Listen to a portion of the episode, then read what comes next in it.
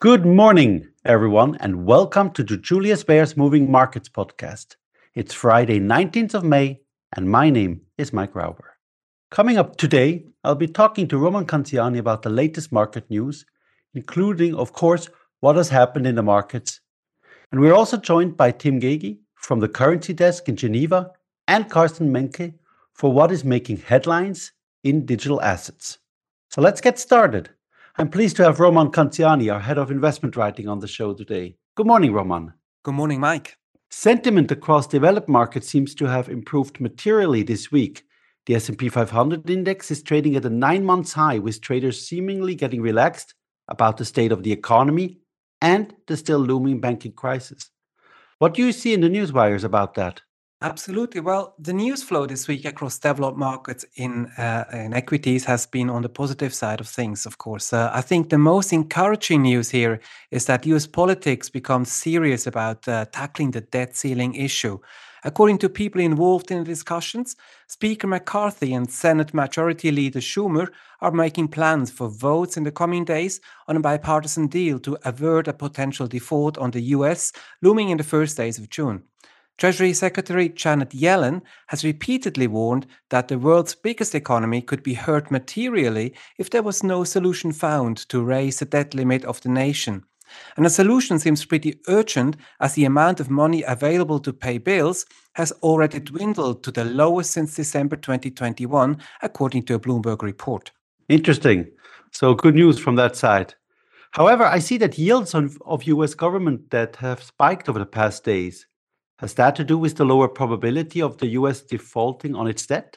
Well, it's difficult to clinch this one piece of news to move in yields. Pretty strong incoming economic data in the US have also been a mover for yields over the past few days. It seems that the market is not so sure anymore whether the Federal Reserve will actually pause their rate hiking path in its upcoming June meeting. According to futures data, about 40% of market participants actually expect the Fed to hike again by 25 basis points, with the rest believing that they will prefer to wait and see. All in all, I think that the market is readjusting its views on the US monetary policy trajectory going forward. At the current point in time, the higher for longer narrative is dominating investors' minds, and that's why yields have been on the up this week. So with yields and stocks up over the past days, what's the current state of play in numbers? Well, uh, as you said in the beginning, the S&P 500 index yesterday closed at its highest level in 9 months, ending the day up 0.9%, driven mainly by tech, telecom and consumer discretionary stocks, which on average added more than 1.5%. Real estate, consumer staples, and utilities were lagging yesterday. Uh, yields shot up over the course of the day, with 10 year treasuries yielding higher by 8 basis points and 2 year up by even more. Action in the fixed income market, though, has calmed a bit overnight, with the 2 year trading at 425 and the 10 year at 364 this morning in Asian trading. Uh, staying with Asia, I saw that markets keep on going up, uh, at least outside of China and Hong Kong. What's the latest there? Yes, stock markets in Asia have not really been able to continue the momentum of Wall Street. Especially China sees lower stock prices this morning, with Hong Kong's Hang Seng Index 1% in the plus, in the minus actually, led by its tech giants. Uh, Alibaba was the one uh, one of the stocks leading the decline as it dropped in the wake of disappointing sales that add to signs of the China after COVID rebound faltering. Data this week in China showed that activity in, the, in China's economy is losing a bit of momentum, with private firms barely increasing investment and households cutting back on goods buying. Meanwhile, the rally in Japan continued, with the Nikkei closing up by almost 1% again. News there was that Japan's inflation re-accelerated in April after cooling earlier in the year likely supporting views that the central bank there may have to revise its outlook, bringing the Bank of Japan a step closer to policy normalization. Uh, right. And so, looking forward, uh, what does the day ahead hold for investors? There's actually a few things to look out for. One is, of course, the ongoing G7 summit in Hiroshima, where it was decided yesterday to increase pressure on Russia with additional sanctions, and where Ukrainian President Zelensky is expected to show up in person too. Another interesting thing today is that equity trading volumes are expected to rise exponentially in the US as 1.7 trillion US dollars worth of derivative contracts tied to stocks and indices are scheduled to expire. This typically obliges traders to either roll existing positions or start new ones, leading to a spike in trading and sudden price swings. In economic data, there's not that much actually, except for German PPI data this morning, which uh, came in uh, higher than actually expected. Month on month data for April has come in at 0.3% versus the expected minus 0.5%. So things seem getting more expensive still in Germany. Hmm, super interesting, or maybe also worrying. But anything else to mention here?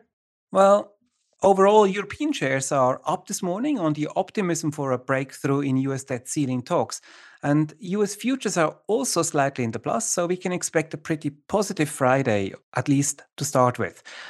Watch closely the 4,200 points mark in the S&P 500 this afternoon, uh, as this has been mentioned by several technical analysts as the level to overcome to see an acceleration in the upward trend of stocks. That's it from me. Great. Thanks a lot, Roman. Uh, very interesting and for this uh, overview. Now we turn to Tim Gagie from FX and Precious Metal Solutions in Geneva. Good morning, Tim. Good morning, Mike. We've seen some dollar strength in the U uh, this week, so quite a correction from what the story has been over the last few weeks. I guess that's kept you busy. yeah, absolutely right. Uh, the initial corrective move that we saw last week has turned into something a little bit deeper than we might have expected, although I do still believe it's a pullback rather than a change in trend. There are two factors at work that I can see. One is the debt ceiling discussion, which, as I mentioned last week, I do not take seriously at all. It's all brinkmanship and basic negotiation tactics between two groups of people who are much less clever than they think they are. But I do think some in the market were taking it seriously. I read quite a few pieces about it, but now it sounds much more on the right track. So those investors are again less nervous of the dollar. The second element, as always, is the Fed and they have been a little bit more hawkish overall. Indeed, for the next Fed meeting, there is actually a 25% chance of a rate hike. I don't think it will happen. I don't think anyone thinks that. But a week or so ago, this chance was sat firmly at zero. So it shows a little shift there. Mm, and looking at the sc- screen, it was really an across the board move in the dollar. Any particular standout currencies to mention? Well, I think the euro suffered quite significantly kind of makes sense as it had really outperformed earlier on the basis of a more hawkish ECB. Here, the pullback is all the way to 107.50, which is basically exactly halfway between the top and the bottom of the range so far this year, which simplistically is 105 to 110. I would really expect us to see some support pretty soon and some buying interest in the euro, as even with a mildly more hawkish Fed, the reality of what is coming next has not really changed. Sterling initially held up much better, but has come back more into line, while the best performing currency in the majors anyway was probably the Canadian dollar, and a couple of emerging market currencies did quite well as well. The Aussie dollar, one of our favourites, unfortunately did not really do the business at all this week, although it has held firm above 0.66 versus US dollar, and we would still look to get long or stay long around here.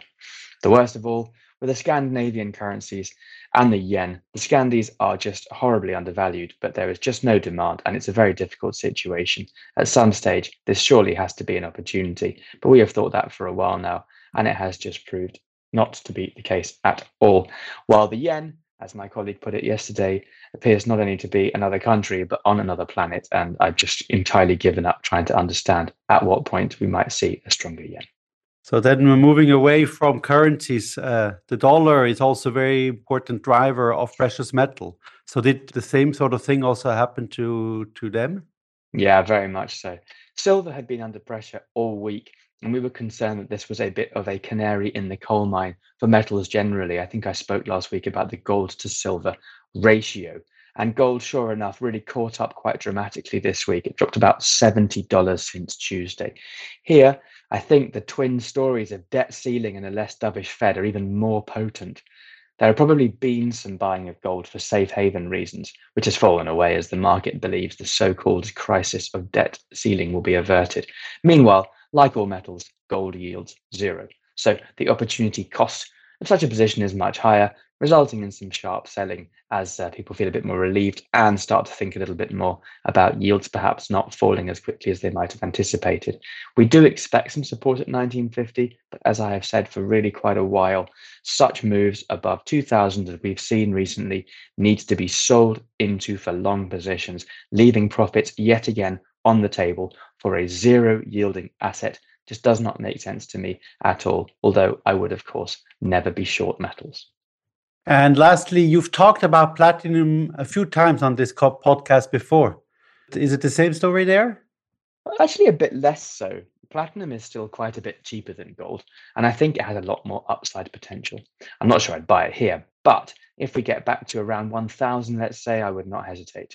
Before, we suggested taking profits above 1100 for those who are long. So far, this looks like the right strategy, much as like with gold. When you have such a big gain, I think it's nice to take it. Although uh, I think the um, the ceiling is a bit less obvious here, and I would definitely want to re-enter such a position, as I do still believe platinum is a really interesting position to hold, but I'd rather get in around 1,000. Nonetheless, if gold and silver do start again their descent, then platinum will probably follow along to some degree. So I would not want to be buying straight away. So I think that's it for me. Thank you for having me on the podcast, Mike. Thank you everyone for listening. I wish you a happy Friday and an excellent weekend. Thank you to you too, Tim. And thanks so much as always. And now, moving to the world of crypto. I'm delighted to be joined by Carsten Menke, our head of next generation research. Good morning, Carsten. Hello, Mike. Good morning. So, to start, during the past few weeks, uh, US regulation has been a recurrent topic for digital assets, and you have pointed out that the debate is increasingly politicized. So, what are the latest developments?